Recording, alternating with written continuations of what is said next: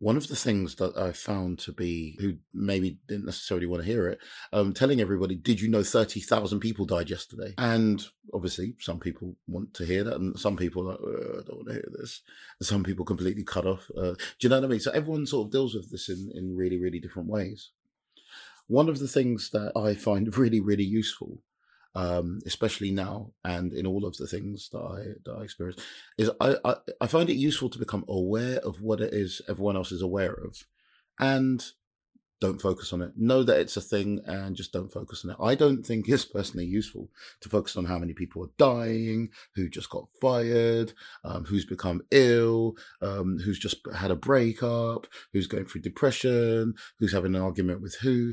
These things are not useful. These are things that you're filling your mind with. Um, which are not positive, they're not helpful, they're not useful, and they're not going to do anything for you. They're not going to contribute towards your success and your progression towards moving towards any of your goals. And right now, your goals might just be as simple as um, keep fit every day, or have something to focus on every day, or or some such thing. It's really, really important to focus your mind on on positive things. Like just yesterday, I was receiving calls um, from very, various different friends of mine.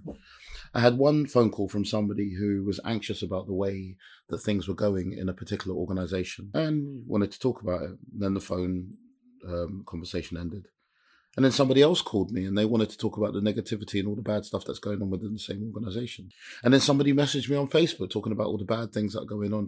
Not one of these people spoke of the solutions. Not one of these people spoke of anything that could be done to end any of these things. And at which point I realized that I need to stop this. See, now I'm talking about the, the issue here, but what do you do to resolve it? Well, me personally, when after a couple of phone calls um, with this particular situation, it got to a stage where by the third time, the third, fourth, fifth person was speaking to me, I was literally just like, "Look, um, this conversation has been happening with quite a few people. It's all a bit negative, really.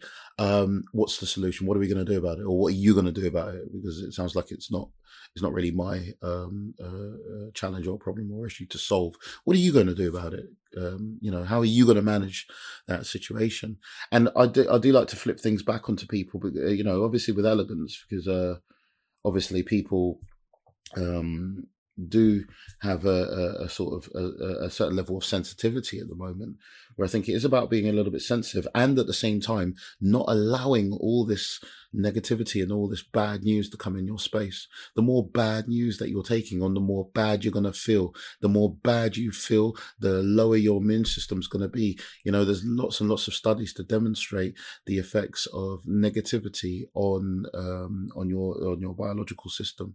So your psychology affects your biology, and your biology affects your your your immunology, and therefore your immunology affects how uh, prone you are to certain illnesses or diseases or any of these sorts of things.